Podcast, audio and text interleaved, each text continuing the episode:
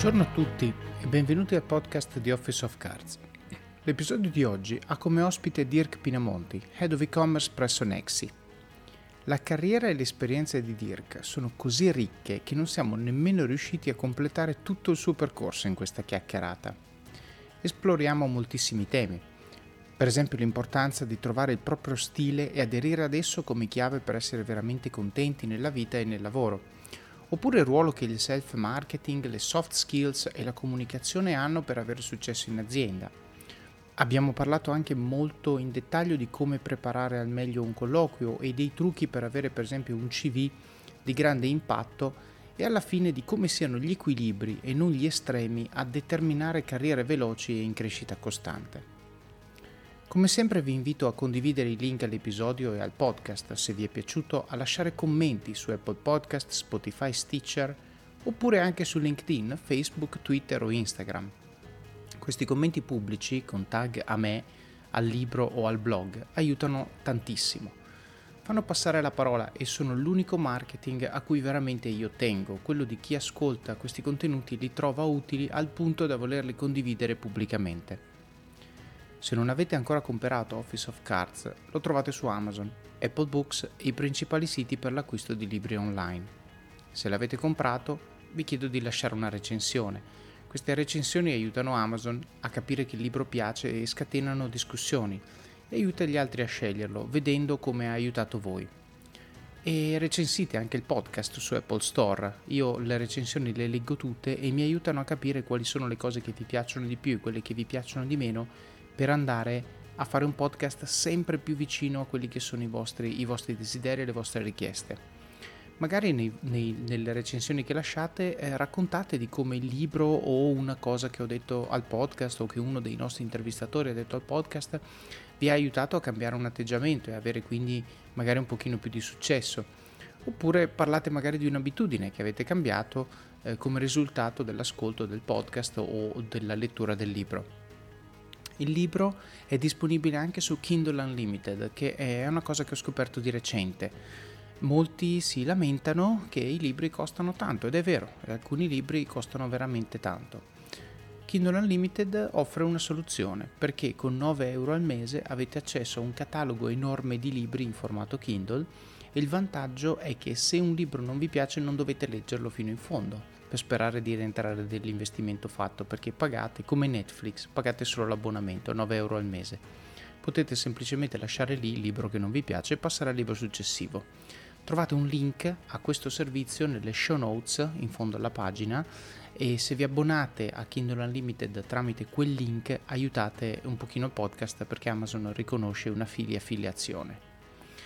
Quindi se vi piace eh, podcast, libro, eh, condividete, commentate, parlatene con i vostri amici, fidanzato, fidanzata, capo, team, collaboratori, parenti di ogni genere. Sempre per supportare il podcast c'è un altro modo molto facile e molto utile, andate su it.officeofcards.com barra libri oppure nelle show notes di questo episodio e cliccate sul primo link che trovate in alto prima di fare il vostro shopping su Amazon. Io su Amazon compro tutto, e come sapete eh, ogni tanto condivido le cose che ho comprato, l'ultimo acquisto è stato un tubetto di magnesite eh, da utilizzare in palestra per non farmi male alle mani quando, quando faccio le trazioni alla barra, eh, poi chiaramente stiamo finendo di arredare la casa, quindi un, un vaso, ho comprato una sveglia, eh, cose di tutti i giorni che alla fine è comodo comprare su Amazon per un tema chiaramente di prezzi ma anche la, la com- convenienza di farle arrivare a casa. Facciamo tutti shopping su Amazon e se volete aiutare il podcast basta cliccare su quel link che potete salvare nei vostri preferiti e successivamente fare il vostro shopping nella stessa sessione di navigazione. Quindi sostanzialmente aggiungendo le cose che volete comprare al carrello e poi completando il pagamento nella stessa sessione di navigazione. Amazon a me riconosce una piccola commissione e a voi non costa assolutamente nulla. Ci tengo a precisare, come, come, ho iniziato a fare di recente perché mi rendo conto che eh, non era chiaro, che tutti i guadagni derivanti dal vostro supporto al podcast verranno reinvestiti nel podcast per renderlo sempre più ricco e più utile. Seguite Office of Cards sui social e commentate, suggeritemi libri da recensire, persone da intervistare oppure fatemi domande che poi affronterò negli episodi di domande e risposte da solo oppure magari con qualche ospite. Non dimenticatevi di iscrivervi al podcast e al blog così da ricevere notifiche quando escono i nuovi episodi. Bene, io vi ho detto tutto quello che vi dovevo dire, non mi resta che augurarvi buon ascolto di questa intervista a Dirk Pinamonti. A presto! Allora, eccoci qui per un altro episodio di, di, Office of Cards. Quest'oggi abbiamo un ospite che ha fatto un sacco di esperienze in, in moltissime aziende i cui brand riconosceremo quando ce li racconterà ciascuno in maniera molto molto evidente. Eh, abbiamo appena pranzato insieme, quindi un po' di spoiler per me sul, sulla storia che ci racconterà, ma sicuramente andremo a fondo sui dettagli delle, delle cose che ci racconterà, delle scelte che ha fatto, delle cose che ha imparato durante questo episodio non avrò pietà con le mie domande come al solito e quindi do il benvenuto a, a Dirk Pinamonti. Benvenuto Dirk. Ciao, è un piacere rivederti e saluto anche tutti i tuoi ascoltatori.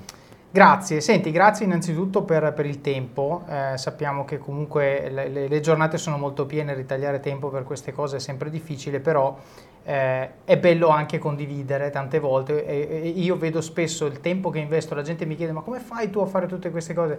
Io penso sempre, queste, queste, due ore che spendo a fare questa chiacchierata, che registriamo, sono un moltiplicatore di valore per un sacco di persone, perché penso sempre che io spendo due ore, però se mi ascoltano 30 persone, io ho lavorato per 60 ore, no? Se un, mi ascoltano 100 persone, ho lavorato per 200 ore.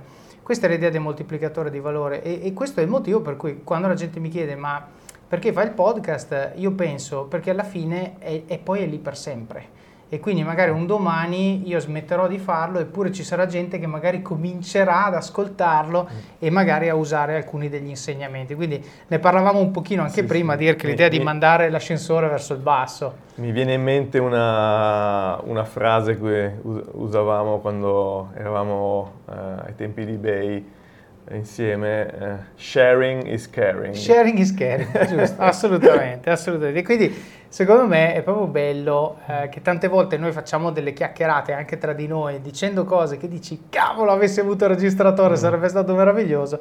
Ecco il registratore oggi ce l'abbiamo, sembra funzionare, Perfetto. quindi andiamo. Sì. Senti Dirk, allora io ho pensato come al solito di fare un excursus mh, mm, sulla tua carriera, poi la gente chiaramente il tuo profilo su LinkedIn lo può andare a beccare, però magari con un'enfasi eh, su, su, eh, sulle scelte che hai fatto, in particolare e magari una o due lessons learned per ciascuna delle esperienze che ci aiutano a capire, magari evitare errori che eh, magari hai commesso tu oppure ehm, diciamo fare leva su quello che tu hai imparato per costruire il successo o le sfide manageriali o relazionali, qualsiasi cosa, insomma i temi che affrontiamo sono, sono sempre questi.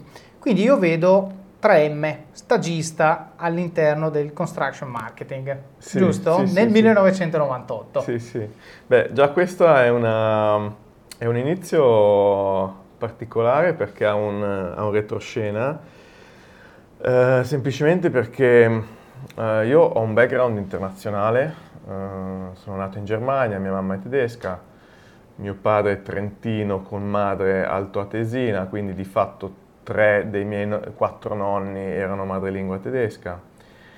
E, mm, mio padre si era trasferito in Germania dopo una laurea in chimica a Padova eh, per andare a lavorare poi in, eh, nel, colosso farma- nel, colosso chimico BASF a BASF.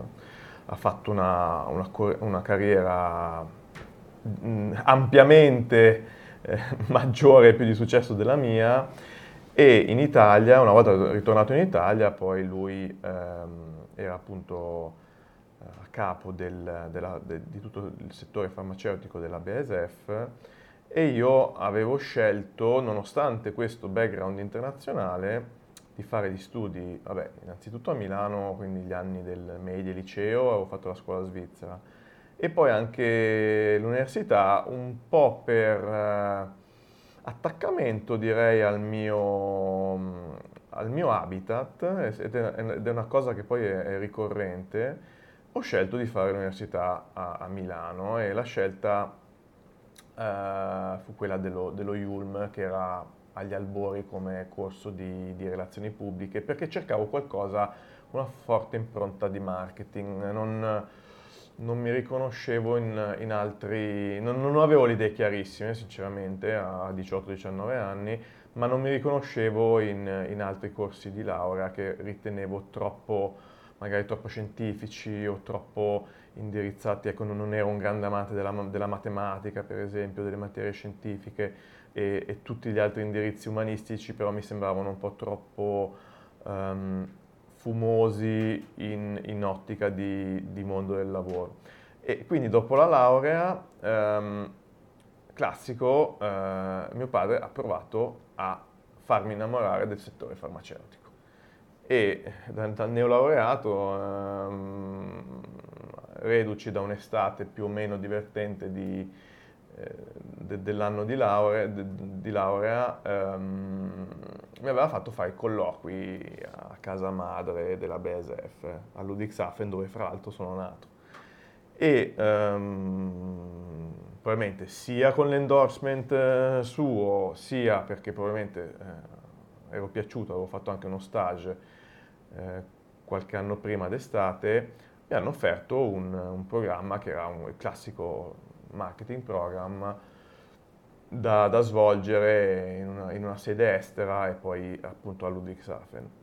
E io mi ricordo che ero atterrito perché non, non volevo assolutamente farlo. Cioè io avevo, avevo fatto i colloqui per fare un piacere a mio padre e quando mi hanno fatto l'offerta ero atterrito perché era il momento che io dovevo dire no, no a, all'offerta, no a uno stipendio che era già ottimo per un neolaureato, no a un'opportunità eh, ottima e, e, soprattutto poi sentirsi un giorno sì, un giorno anche eh, eh, mio padre che mi diceva quanto ero stato stupido.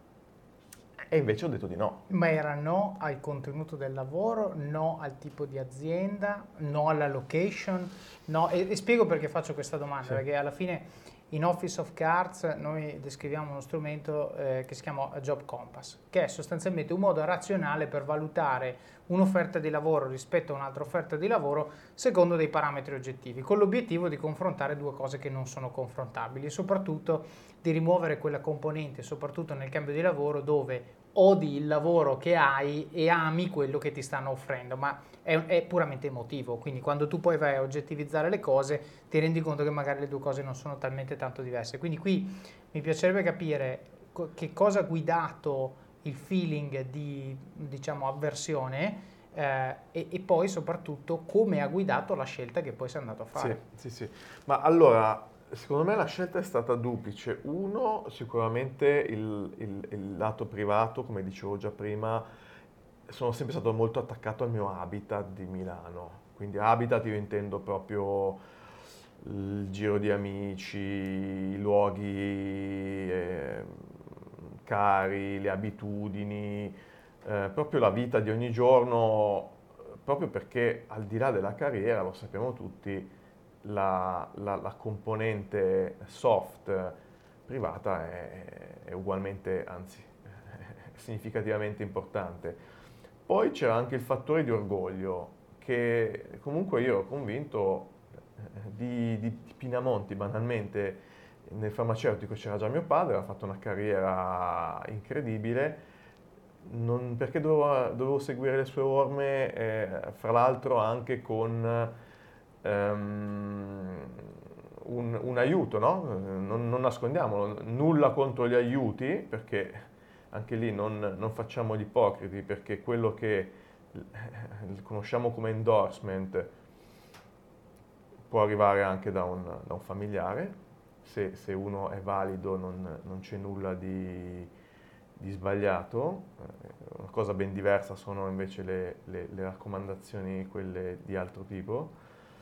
Um, però ecco, secondo me è stato un mix di scelta privata e scelta di orgoglio e non una e anche una, una, non propensione verso un mondo scientifico, chimico, farmaceutico che, che, non, che, non, che non mi entusiasmava.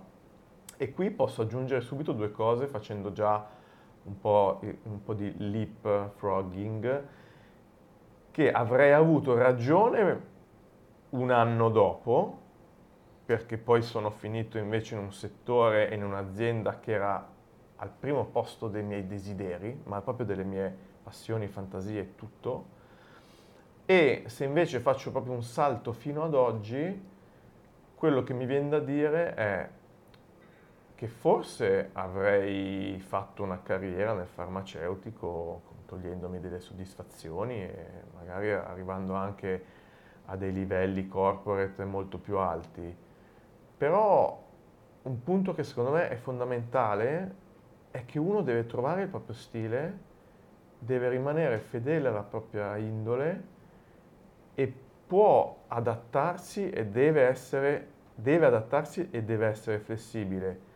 Però alla fine deve cercare veramente di, di trovare la propria identità e, e io quello che posso dire è che dopo vent'anni sono finito poi in un settore che non avrei mai immaginato, però ho trovato la mia identità e ho capito che non è il settore che fa l'identità, ma è lo stile che tu costruisci, segui le tue, scopri quali sono anche le tue, le cose che ti, che ti motivano e che ti danno, che ti, ti, ti danno soddisfazione e um, probabilmente il mondo farmaceutico anche nel medio-lungo termine non me l'avrebbe data.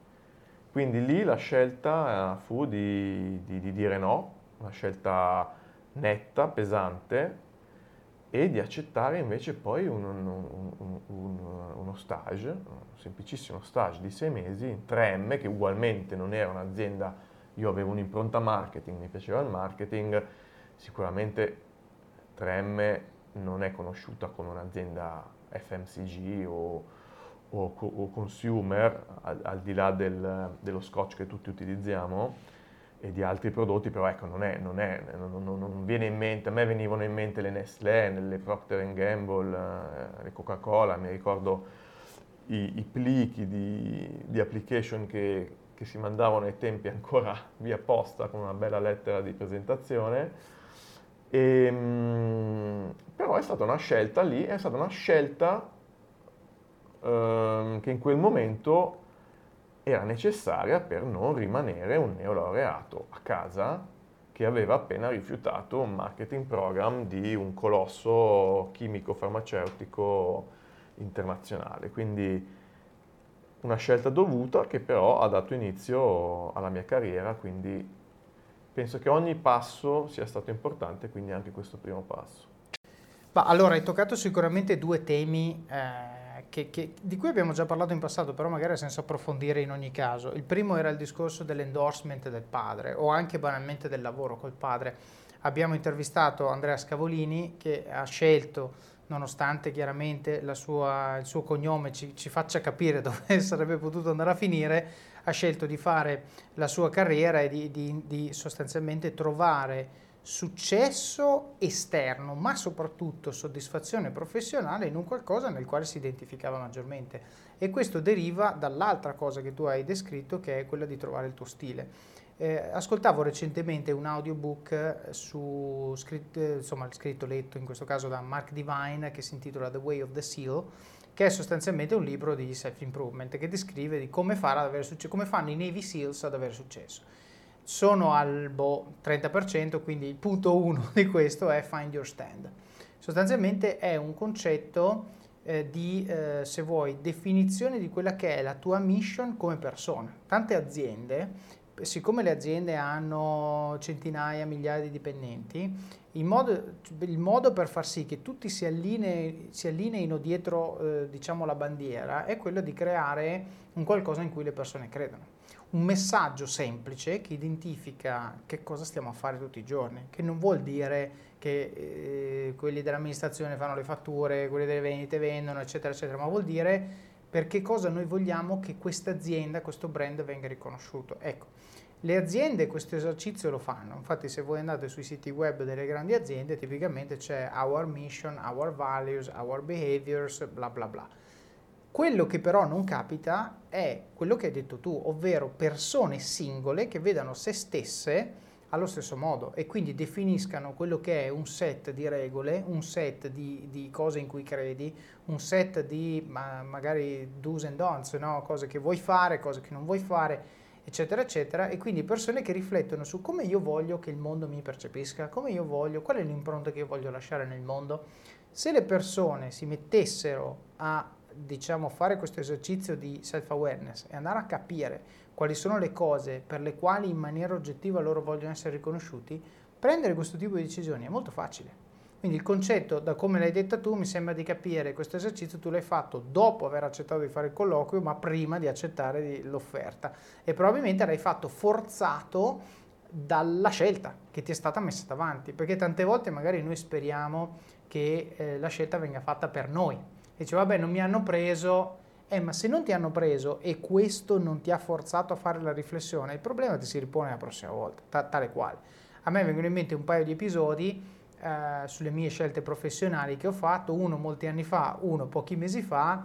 Quello molti anni fa ricordo quando ho scelto di, di entrare in eBay Italia, nel 2007 venivo da Siemens, un'azienda che comunque con un brand all'epoca molto forte, io ingegnere elettrico, quindi molto coerente con quello che avevo studiato e sostanzialmente mi hanno offerto un lavoro di business analyst in eBay Italia. Allora nel 2007 eBay Italia non era nota come è nota eBay oggi um, e business analyst manco sapevo cosa fosse ed era sicuramente un lavoro per il quale nulla di ciò che avevo studiato veniva utile. Mi ricordo che mia mamma, mia mamma ha detto, ah mamma vado a lavorare in eBay Uh, e lei mi diceva, uh, ma vai a, vendere, vai a lavorare per un sito che vende mutande usate. Mi disse no, questa cosa.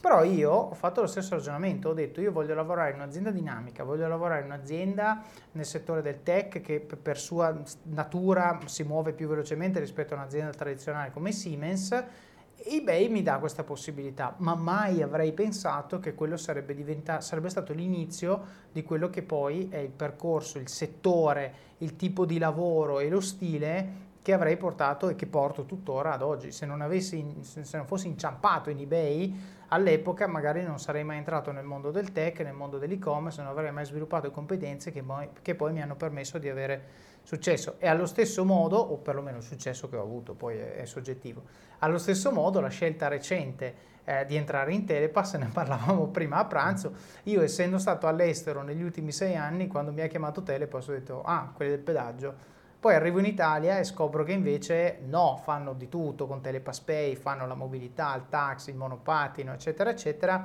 e quindi mi accorgo che in realtà eh, quella che è un'azienda che sulla carta per il mio percepito era assolutamente incoerente con quello che io volevo fare, in realtà è un'azienda che esattamente fa quello che io voglio fare, si muove in maniera dinamica, si muove in maniera veloce, innova, lancia prodotti e quindi io mi trovo a mio agio. Questo nasce appunto dalla sintesi fra un, un esame accurato di quello che sto valutando e una mappatura di quello che sto valutando contro il mio sistema core di cose, compromessi ai quali non sono disposto a scendere, valori, peso che do a determinati aspetti della mia scelta e, e sostanzialmente se c'è aderenza, quanta più aderenza c'è, tanta più eh, possibilità c'è che io stia facendo una scelta giusta. E questo cosa, l'elemento importante è valutare eh, la cosa che ho di fronte è relativamente facile, valutare me stesso e che cosa voglio è la parte che spesso le persone non fanno e quindi mi pare di capire che tu hai fatto questo esercizio esattamente eh, quando ti è capitata l'offerta di BASF. Sì, sì, assolutamente. Ehm... Questo episodio è supportato da Scalable Capital, il tuo compagno ideale per iniziare a investire in modo semplice, sicuro e conveniente. Con oltre 600.000 clienti, Scalable è una piattaforma regolamentata e questo è molto importante ragazzi, perché vi offre una possibilità di investire in azioni, ETF e fondi partendo solo da un euro. Ma perché dovreste iniziare a investire? È semplice. Primo, l'inflazione, che se aumenta di questo passo diminuisce di molto il nostro potere di acquisto. Secondo, se pensate oggi che la pensione che avrete quando ci andate a 80 e passa anni vi permetterà di sostenere lo stile di vita che avete, beh, vi faccio tanti auguri. E il terzo, beh, per chi ne ha, i figli. Io ad esempio ho un fondo per le mie bambine, piani di accumulo per me, investimenti diversificati per obiettivi che hanno orizzonti temporali diversi. Con Scalable puoi dare forma ai tuoi obiettivi di investimento e sfruttare appieno il suo potenziale per far crescere i tuoi risparmi nel tempo. L'importante è iniziare per step e Scalable non ti permette solo di acquistare azioni o ETF, ma anche di imparare come funziona il mondo degli investimenti. Scopri di più su come Scalable può trasformare il tuo approccio agli investimenti visitando il link in descrizione. Ricorda, con Scalable il tuo viaggio finanziario può iniziare solo con un euro. Non aspettare, investi nel tuo futuro oggi stesso con Scalable Capital. E proprio su, anche prendendo spunto da, questo, da, da, da quello che abbiamo appena detto, è molto interessante anche quello che è successo dopo, no? che un po' lo, lo anticipavo. Um, ho avuto, dopo lo stage, ecco lì, c'è stato un primo momento di... Questa, questa è un'altra cosa che succede, penso che in tutte le, in tutte le carriere, no? che neolaureato o neolaureata, piena di energia, un'energia da spaccare le pietre, pieno di sogni, pieno di idee, pieno di entusiasmo e poi ti trovi collocato nel mondo, nel mondo corporate, nel mondo degli uffici. E... Mm, dove devi è, stare al tuo posto, dove devi sì, rispettare il No, ma è, è il momento un po' del... dove ti esalti al tuo primo viaggio di lavoro, no? ti esalti in una maniera che dopo vent'anni eh, ti fa anche sorridere no? in maniera simpatica, ti esalti alla, poi, so, al tuo primo biglietto da visita, ti esalti a, a tutti questi piccoli fattori, la tua prima scrivania, il primo caffè alla macchinetta, e, ehm, però hai anche uno scontro durissimo con quella che è la, la, realtà del mondo aziendale, che è una realtà che sappiamo sa essere molto talvolta grigia, molto conformata, conformista e, e soprattutto incominci anche un po', poi dipende da che persona sei, però io sono una persona eh, molto spontanea, trasparente e, e durante lo stage io avevo la speranza di essere confermato, no? Poi non, eh, a quell'epoca non mi, non, non mi, ponevo il problema di quanto mi piace, quanto non mi piace, io ero entusiasta a prescindere. Quindi magari vivi il tuo stage cercando di fare il massimo con, con momenti di pausa, momenti, anche qualche momento più, più noioso per forza di cose, e però hai questa speranza, la speranza di essere confermato, la speranza di, di ricevere un'offerta e qui devo dire che da un punto di vista manageriale poi una cosa che ho imparato è che bisogna sempre parlare in maniera molto chiara con le persone. Quindi anche con lo stagista bisogna essere chiari dall'inizio. Se c'è o non c'è la possibilità di, di proseguire l'esperienza, di avere un contratto di tempo determinato, indeterminato, in qualunque, qualunque situazione, prima si è chiari meglio è perché poi in maniera maliziosa o non maliziosa questo non, lo, non, non lo, voglio neanche affrontare, eh, perché può essere anche in maniera totalmente non maliziosa per non ferire, turbare la persona o perché semplicemente le persone che lo dicono non lo dicono magari non hanno neanche la, um, il ruolo in quel momento per poterlo dire, però più si è chiari e trasparenti da subito meglio è per tutti. E infatti per me il fatto che dopo, verso la fine dello stage, eh, diciamo, l'esperienza fosse già conclusa prima dei sei mesi, nel senso che poi le ultime settimane erano abbastanza um, vuote, ecco, mi, ha, mi, ha, cominciato poi, eh, lì ho, ho, imparato che bisogna, bisogna fare i conti con, uh, con situazioni abbastanza inerziali, abbastanza abbastanza um, me- meccaniche dove, che ti fanno capire che sei tu che devi essere padrone del tuo destino. Non, non, non, non ci sono persone o aziende che, che, sono padrone del tuo destino. Questo prima lo impari meglio è. Non c'è nessuno che disegna una carriera per te, non c'è nessuno che, mm, che ti, che, ti, che ti, dà tutte le risposte a tutte le tue domande. Prima lo impari, meglio è. E, e ti, togli, ti, togli, quella patina di, di, ingenuità, ti togli anche magari purtroppo quella patina di, di entusiasmo, di, spontaneità, però eh, prima lo capisci meglio è, perché ti aiuta poi a, a essere più lungimirante. Infatti io poi ho fatto un'esperienza che considero un'esperienza di passaggio, che è stata utile come tutte le altre, ma di passaggio presso Panbianco, quindi azienda di consulenza nel mondo della moda e del lusso, ma io lì avevo capito che dovevo per forza giocare la mia chiave internazionale, no? quella uh-huh. che non avevo giocato andando a studiare all'estero come avrei potuto, dovuto, soprattutto in anni dove ho scoperto dopo che in Italia si studiava 5 anni, in Inghilterra si studiava 3 anni e, e, e il percepito di una laurea inglese nel mondo era anche più alto e l'immissione nel mondo del lavoro era molto più, più, più semplice e diretta Ecco, allora lì ho capito che dovevo puntare a, alla carta internazionale e ho, ho, cominciato a fare application a, a, tappeto in giro per l'Europa su tutte le aziende più, più in vista, più, più, sì, più in vista internazionali e eh, fortunatamente ho avuto nel giro di pochissimo tempo tre ottime opportunità.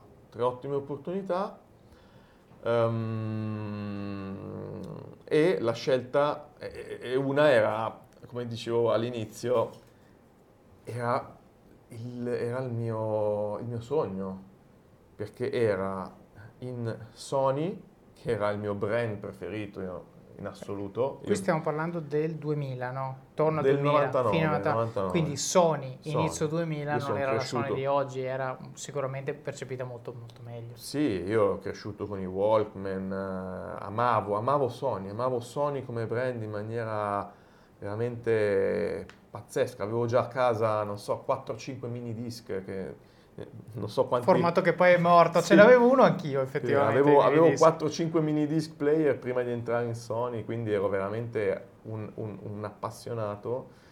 E, ed era quindi Sony, un marketing program internazionale, scelto eh, in un percorso di selezione veramente di quelli lunghissimi e durissimi, eh, cominciato da, su internet, per ironia della sorte, e, mm, con eh, un assessment center che non so neanche se in Italia le aziende le- lo facessero ai tempi, eh, anche, anche oggi ce ne sono poche che, che li fanno, e quindi una selezione durissima, selezionato da Sony UK per andare a fare marketing, un marketing program europeo in Sony a Londra. Ecco, io ero, in quel momento ero la persona più felice del mondo Certo.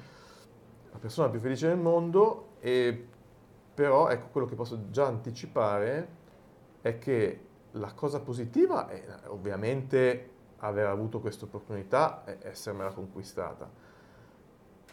L'altra cosa positiva è conoscere lo stile di lavoro inglese che mi rispecchia al 100%, perché è uno stile di lavoro dove si delega ai giovani, si delega in generale, si danno possibilità, c'è la, la possibilità di fare degli errori, da cui poi è giusto che si, si debba imparare, c'è uno stile di lavoro informale che, che bada al sodo, c'è questo modo anche molto veloce di passare da momenti di svago a momenti di, di business eh, nudo e crudo dove si decidono deal eh, milionari e, e- e questo per me è stato assolutamente un- il vero inizio della carriera ed è stato assolutamente una cosa che mi ha forgiato.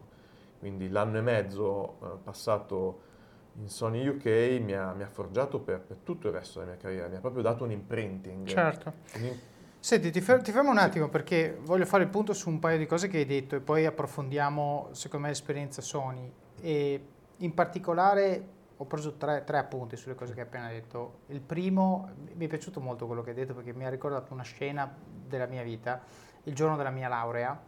tu hai detto ti esalti al primo biglietto da visita, ti esalti al primo viaggio di lavoro e poi hai detto se ci penso oggi mi viene da sorridere. Questo io ho creato un hashtag nel libro che si chiama Perception is Reality e veramente questo è, è un, uno degli esempi, cioè tu dici cavolo, quando mi danno il primo biglietto da visita, meraviglioso, mi sento il più figo in terra, anche se c'è scritto Ultra Junior, ultima ruota del carro, io mi sento super realizzato. Oggi mi danno un biglietto da visita con scritto Chief bla bla bla, dico vabbè, potevano anche non darmelo, cioè paradossalmente, perché va tutto sulla, sulla percezione di quello che è il valore di quella cosa in quel momento, che è fortemente, eh, diciamo, eh, viziata dal tuo stato d'animo in quel momento, quindi la, la mancanza di valutazione oggettiva della, della situazione. L'episodio che è successo a me, io, proprio siccome tu hai parlato dell'entusiasmo del neolaureato, io ricordo il giorno della mia laurea, discussione della tesi, adrenalina infinito, ero lì al Politecnico di Milano, mi ricordo che sono uscito, c'era un, una persona che faceva il dottorato lì, eh, che era fuori e, e, ha fatto questo commento, ha detto guardali qua, questi convinti di spaccare il mondo, li rivedremo tutti fra tre mesi sotto i ponti del Naviglio. E io ho detto ma scusami, ma come? Cioè questo è l'inizio, questo è cioè adesso finalmente non studio più, adesso finalmente lavoro, adesso finalmente farò, avrò lo stipendio, farò cose. Anche qui perception is reality, perché tu percepisci queste cose, ma la realtà è che non hai sostanzialmente eh, fatto una riflessione profonda su quello che ti aspetta. Perché tu fino a quel momento lì stai pensando solo alla fine del capitolo universitario, ma non ti sei ancora posto la domanda eh, dove andrò, cosa farò, quali sono i problemi, eccetera. qui mi collego al secondo dei punti che volevo approfondire eh, o sul quale volevo riflettere, che hai detto tu sul discorso del tuo stage, no? bisogna essere chiari con le persone, evitare fraintendimenti, sei tu che devi essere padrone del tuo destino. Eh, queste cose che tu hai menzionato relativamente alla poca trasparenza che ti è stata data all'interno di quello stage, a me viene sempre da dire, eh, se non ti dicono, chiedi solo che a 24 anni non hai quel tipo di maturità. Tendi a dare per scontate le cose, torno al punto di prima, perception is reality, sei convinto che sta andando tutto bene, pertanto non ti poni neanche il problema. E invece, se banalmente tu avessi fatto la domanda, perché come dico io sempre, omettere la verità è molto più facile che mentire. Quindi il tuo capo che magari sapeva che lo stage non sarebbe stato rinnovato, non ha fatto fatica a non dirti niente, no? Adesso sto speculando ovviamente. Ma se tu magari gli avessi fatto la domanda, senti ma lo stage me lo confermate o no? Avrebbe fatto molta più fatica a dire sì e poi due mesi dopo venirti a dire ciao Dirk. Mm. Ok, questo secondo me è un punto molto importante. Il consiglio che io voglio dare agli ascoltatori è non dare per scontato eh, che lo stage venga confermato, che la promozione venga confermata, che l'aumento che ti hanno promesso, cioè qualsiasi cosa tu ti aspetti dall'azienda, dal tuo capo, dal tuo collega, non darla per scontata, chiedi. Perché io dico sempre, la responsabilità del fatto che le cose non accadano è dell'azienda, ma la responsabilità che tu ci sia rimasto male è tua. Sì. Perché avresti dovuto fare qualcosa per essere sicuro che la tua aspettativa fosse poi stata riscontrata. Sì, sì e qua guarda, ti, mi, mi, ricollego esattamente a, a questo punto che, che, stai approfondendo, perché effettivamente è un errore che poi ho rifatto. Ho rifatto quando ero in posizioni ovviamente molto più alte, perché come, comunque io di attitudine mia ho questo imprinting un po' tedesco, un po' razionale, no? del lavoro bene, mi comporto bene, qualcuno vedrà, quindi, che, esatto. qualcuno vedrà cosa sto facendo e quindi eh, i risultati parlano per sé, eh, i risultati dimostrano quanto sto ehm, facendo bene e che quindi i risultati comunicano per magia questa, tutto questo mio essere un buon manager. E questo è un errore madornale, perché se si ha quella tendenza, bisogna essere ancora più consci del fatto che se non si è il marketer di se stessi, non ci sarà nessuno che lo fa. Certo. Cioè se non comunichiamo noi i risultati che facciamo, eh, sì, ci, io sono un capo che eh, sono sempre stato convinto che comunicare i risultati del mio team, persone intelligenti capiscono, che è merito del mio team, dei singoli. Se io, se io esalto il lavoro di un mio collaboratore, certo. è merito suo, ma è, è merito di tutto il team, quindi a me viene naturale, però pensare in automatico che ogni line manager lo faccia, soprattutto in organizzazioni anche internazionali con, con, vari, con, sedi, con varie sedi eh, di potere in giro per il mondo, quindi con classico, la classica piramide dislocata poi in, in N uffici locali. Ecco, eh, comunicare, comunicare, comunicare e comunicare ovviamente non in maniera scomposta, ma ci sono poi tutte delle regole per comunicare e per tornare a quello che hai detto, la cosa migliore è parlarne subito con il proprio line manager. Certo. Quindi eh, portare questo argomento all'attenzione del proprio line manager dicendo stiamo portando eh, dei buoni risultati, ma come possiamo fare in modo che la percezione di questi risultati, miei, del team, della business unit, vengano percepiti correttamente e con il giusto riguardo anche ai, ai livelli eh, eh, gerarchici più alti. Assolutamente, oggi dopo 21 anni di carriera posso dire e confermare che non bisogna avere remore di affrontare questi temi con il proprio time manager o anche all'interno del proprio team. Certo, ma secondo me, allora, ho 70 cose da dire, adesso non riuscirò a dirle tutte, è impossibile, però questo è talmente vero a tantissimi livelli, perché innanzitutto c'è il tema della chiarezza tra te e il tuo manager. Perché banalmente tu magari alla fine dell'anno ti aspetti quella promozione, ti aspetti quell'aumento, ti aspetti quella cosa, eccetera, eccetera, e poi viene promosso l'altro. No? E quindi la bile, l'odio, eccetera, eccetera.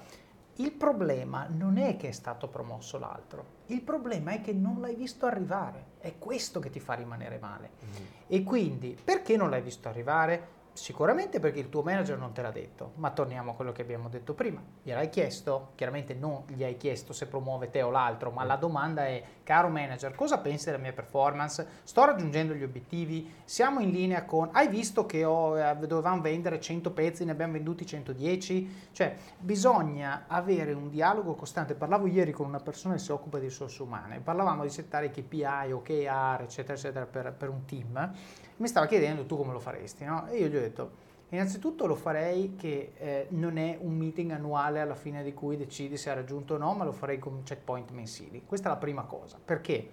Il raggiungimento di un obiettivo chiaramente è il coronamento di un progetto, cioè tempi lunghi, se devi sviluppare software, costruire prodotti, qualsiasi cosa. Però la valutazione della tua performance non è solo quella, ma è come lo fai, come ti comporti tutti i giorni con i colleghi, qual è il tuo eh, il progresso, le milestone, i checkpoint sulla delivery del progetto, cioè come rispondi magari a stimoli esterni, il mercato, il vendor, eccetera, eccetera. E cose sulle l'ingaggio quali... L'ingaggio dei vari stakeholder. L'ingaggio dei vari stakeholder, come ti riporta a bordo, come dicevi tu prima, come comunichi anche quello che fai, il progresso, eccetera, eccetera e questo non può, non deve essere un processo di valutazione annuale. Una volta l'anno o due fai il documentino dove scrivi tutte le cose, ma mensilmente ti devi avere un checkpoint col tuo manager per essere sicuro che sei sulla retta via. Mensilmente, settimanalmente, poi ciascuno sceglie la frequenza, ma non, secondo me, superiore a una volta al mese. E peraltro io, e questo è un consiglio che do anche agli ascoltatori, faccio queste cose anche da solo io mi metto lì tutti i venerdì con la mia agenda della settimana appena conclusa davanti e spendo 15 minuti a scrivere, proprio come se fosse una sorta di diario, le cose che ho fatto bene, le cose che ho fatto male, gli errori, le opportunità che magari ho perso, le cose che farei in maniera diversa, eccetera. E una volta a trimestre mi siedo e mi rileggo queste cose per fare una sorta di self-evaluation. Mm-hmm. Il mio capo non me la chiede e non la vedrà mai. Mm-hmm. Ma se il mio capo viene da me e mi dice Davide, allora parliamo della tua performance, io ho una freschezza nel raccontare la storia che non potrei mai avere se non avessi fatto questo esercizio, perché se non l'avessi fatto io con la mia memoria pessima racconterei quello che ho fatto nell'ultimo mese. Ma se tu mi fai questa domanda a dicembre, io ho 12 mesi da raccontare, non dicembre e basta. Uh-huh. E quindi questo esercizio, devo dire, un po' l'ho imparato perché nelle aziende, insomma, dove eravamo noi, PayPal, eBay, eccetera, è un processo abbastanza formalizzato, però è molto vestito da HR, no? devi rispondere alle domande che ti fanno loro, eccetera. L'ho fatto diventare mio, customizzando un pochino il format, rispondo a domande molto semplici. Cosa ho fatto bene? Cosa non ho fatto bene e che cosa ho imparato? Queste sono sì, le tre sì. domande e sostanzialmente su queste domande mi creo sostanzialmente un, una sorta di fill the gap, no? Sì. Perché se, se, vedo che una cosa non l'ho fatta bene, cosa avrei voluto fare? Potevo vederla arrivare questa cosa? Come facevo a evitare questo errore? E questo, cioè, non hai idea di quanto ha migliorato sia il mio approccio, perché poi chiaramente impari dagli errori, sia l'interlocuzione con il mio manager, perché riesco poi ad avere un esame oggettivo pesando ogni trimestre in maniera equa quando racconto la mia performance annuale. Da ogni euro, se acquisti Dyson V15 Detect Submarine o Dyson Gen 5 e restituisci il tuo aspirapolvere usato funzionante, puoi avere un rimborso fino a 150 euro, perché ogni euro batte forte sempre. Fino al 19 maggio. Termini e condizioni su euro.it. Sì, il classico modello anche che viene utilizzato per dare i cross feedback, eh, start, stop, continue. Esatto, una cosa che vuoi start doing, mhm. stop mm-hmm. doing e continue doing. Quindi mm-hmm. una cosa che faccio bene devo continuare, devo cominciare a fare o devo smettere di fare. E questo si applica sia al cosa fa, fai, sia al come. Mm-hmm. Perché magari dici, adesso esempi stupidi, la gente sta antipatico come ti vesti.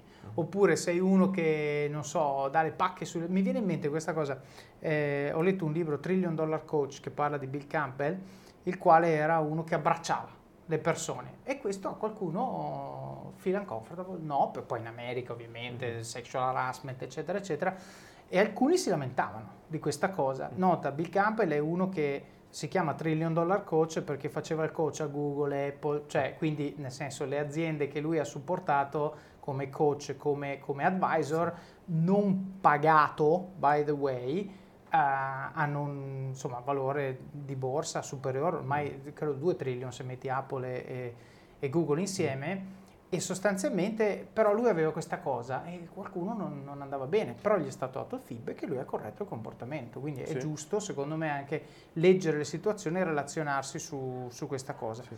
L'ultima cosa che mi è piaciuto su cui riflettere che hai detto è eh, ho capito che all'estero ci si laurea prima, è più facile entrare nel mondo del lavoro, eccetera, eccetera, quindi sei tornato sui passi di una decisione che avevi preso due ore prima perché hai acquisito nuovi dati. E sì. questo secondo me è importante perché tu hai detto io all'inizio della mia carriera ero di fronte all'opportunità di fare esperienza in Germania, eccetera, eccetera, ma non ho voluto fare l'esperienza all'estero.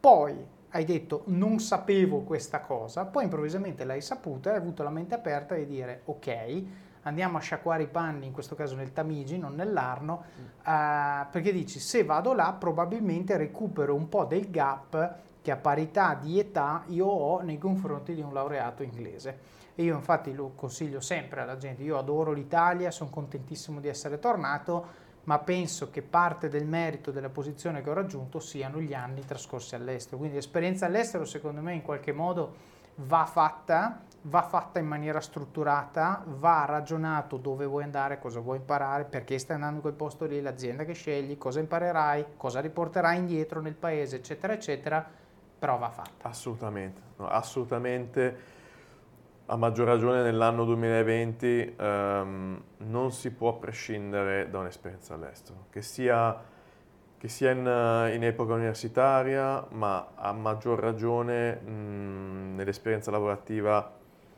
non, non, non, riesco a immaginare un'esperienza all'estero, che è una carriera che, che non comprenda un'esperienza all'estero, perché ti arricchisce di talmente tanti mm, spunti, tante skills, tanti insights che, che nessuno studio ti, ti, potrà mai dare. Eh, il, le, le, le, le, caratteristiche socioculturali, eh, quindi imparare il, gli atteggiamenti. Cioè, io tuttora vedo talvolta, mi capita di vedere dei super senior manager che non riescono a interagire eh, l'olandese con l'italiano, l'italiano col francese, il francese con l'inglese, il tedesco con, col russo, perché semplicemente sono talmente convinti del loro stile e derubricano lo stile altrui con delle battute, no? le classiche battute, stereotipate, sì, stereotipate. assolutamente E fuori luogo sì, e contesto. E non capiscono, e con anche dei risultati talvolta purtroppo tragici, no? pensiamo solo ai risvolti anche politici, quando alla fine si tratta solo di capire che è come se, non so, due veneti, uno di una provincia con un dialetto di un tipo, uno di un altro, di un altro tipo, capissero cosa significa il dialetto dell'altro e quindi arrivassero su un punto in comune. Certo, Quindi sapendo qual è lo stile di un olandese, sapendo qual è lo stile di un giapponese, di un cinese, e è fondamentale per poi lavorare meglio. Eh, assolutamente è, imprescindibile e portarsi a casa poi ehm, assolutamente anche dei, degli, degli insegnamenti su quello che, di nuovo, no, quello che dicevo all'inizio, trovare il proprio stile, perché eh, poi si, si- si- si- trovano delle- degli stili, non so, c'è, c'è chi è proprio agio, che ci- chi scopre che è più a suo agio a lavorare sempre a 4, 6, 8 mani con giornate passate in riunione e un altro che scopre che il suo stile è invece più eh, introverso, eh, ehm, con dei lavori più self-centered. Questa è un'altra cosa molto importante, capire se si hanno delle attitudini di people management o no. Io mi ricordo all'inizio della carriera, a un certo punto per me un, una, delle, mm, una delle caratteristiche che andavo, delle leve che andavo cercando era finalmente avere la mia prima esperienza diretta di people manager. Per me era uno spartiacque, però posso anche dire tranquillamente che mi vengono in mente tante persone nella mia carriera di, di ogni tipo che non avrebbero mai dovuto fare people manager, Certo. sia per le persone che si sono trovati sotto, ma anche per loro, perché per loro era una, si vedeva che era una fatica essere people manager. sì. Quindi di nuovo si torna al punto di scoprire il proprio stile, le proprie attitudini il prima possibile e costruire su, su questi, su, queste, su questa presa di coscienza poi la propria esperienza e il proprio tragitto lavorativo. E qua adesso ne approfitto anche per, per dire un'altra cosa secondo me molto importante, perché come ho detto prima, per me arrivato in Sony, io mi, mi sarei visto in Sony per i, per i Forever. pross- per i prossimi 50 anni, Certo, no? Poi certo. sono una persona sia con gli amici che con, che ne- ne- rap- nelle relazioni in generale, nei, nei rapporti di coppia, sono una persona eh, molto fedele e per me in quel momento anche la fedeltà all'azienda no? era, Certo. era un, era un valore, quindi io, io mi sarei visto in Sony per, per- per tutta la vita. E quello che poi invece ho capito, nel frattempo mi ero ritrasferito a Milano più per motivi di nuovo privati che altro, però quello che poi ho capito riscontrandomi con una mentalità del lavoro italiana, fra l'altro una mentalità del lavoro in quel momento anni 90, ma era in verità una mentalità di stampo commerciale, vecchio stile, ehm, che forse era più anni 80 che anni, che anni 2000, perché oramai, oramai eravamo nel 2000, ecco lì ho capito che tu ti puoi sentire straniero nel tuo stesso paese, no? Certo. E, mm, e poi Sony purtroppo ha avuto anche un declino collegato a scelte strategiche sbagliate, ehm, che ha portato poi a una costante perdita di quote di mercato e io a un certo punto, ecco, oggettivamente tardi, perché avrei dovuto intervenire molto prima, ero dentro a quel meccanismo di spero di fare il prossimo passaggio che non arriva mai, ma ci credo ancora, ma eh, mm, forse arriverà, non arriverà. Ecco, sono rimasto poi altri, altri 5 anni e, e oggettivamente sarebbero potuti essere meno. E lì però ho capito poi che non è il prodotto, non è... Se tu sei appassionato di qualcosa, di un prodotto, di, di un servizio, di un...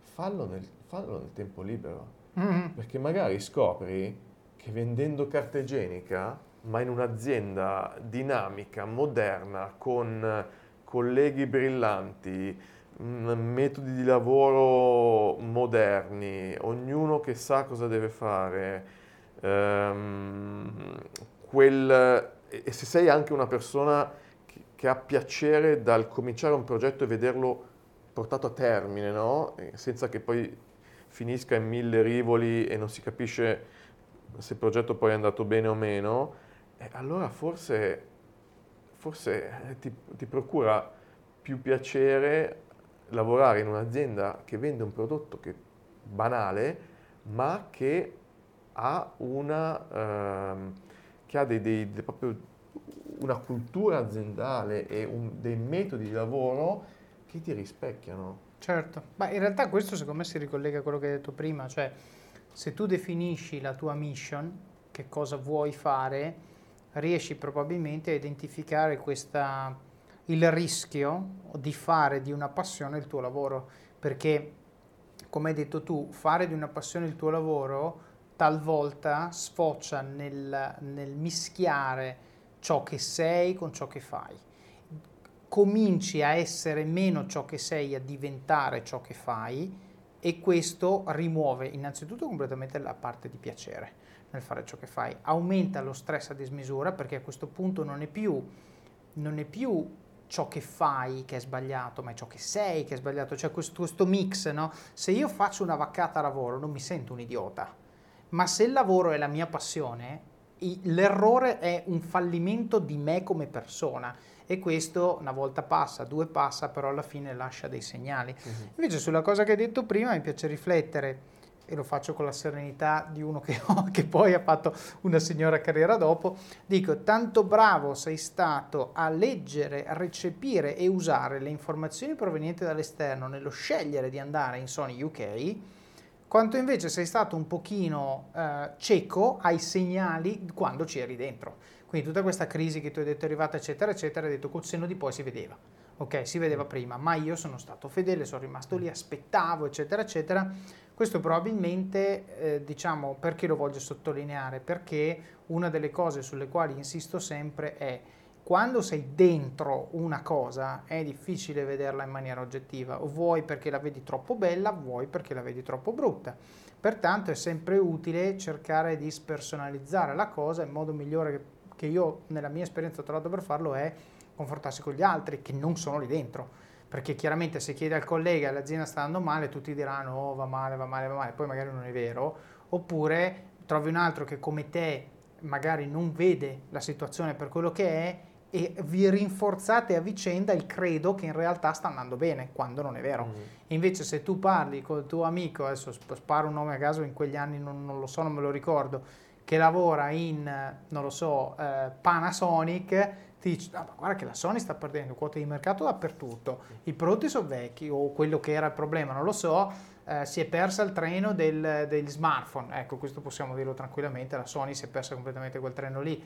Eh, ha fatto in quegli anni che io ricordi PlayStation, che ovviamente probabilmente ha salvato la baracca, la, la fotografia ha avuto degli alti e bassi, però ha tenuto mondo televisori però insomma aveva no, una sì, leadership sì. incontrastata. Sì, poi... No, la, la Sony... Eh, cioè Samsung è qui perché Sony ha lasciato che la Samsung esistesse. Assolutamente. Eh.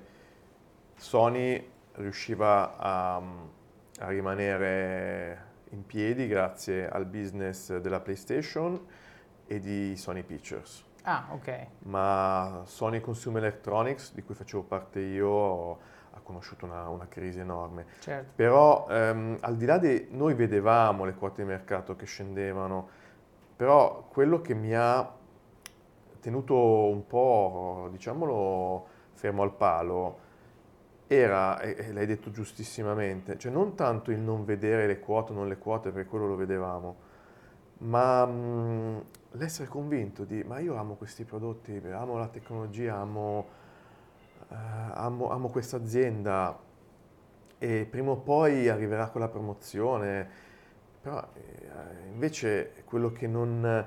E accettavo anche il fatto di, di, di, lavorare in un ambiente che non rispecchiava il mio DNA, perché era un ambiente, mh, mm, era un ambiente fortemente figlio di una cultura di ex azienda distributrice, quindi dove si facevano gli accordi commerciali, il il trade, eh, si teneva il marketing era più focalizzato sulla gestione degli stock, questo è un altro punto importante. Voglio lavorare per un'azienda di servizi o per un'azienda che vende prodotti che quindi ha tutta quella componente di, di scatole? Certo, Scatole. certo, di oggetti. Oggi posso dire, se eh, devo buttare giù dalla torre una delle due, ma io butterò sempre giù un'azienda di scatole, Chiaro. perché il solo fatto di dover gestire gli stock, avere dei magazzini, è una roba pazzesca, è molto più... E poi dipende di nuovo dal- da, da come uno è fatto, no? Poi c'è invece una persona che adora tutto il mondo che è collegato certo. alla logica di supply chain, eccetera.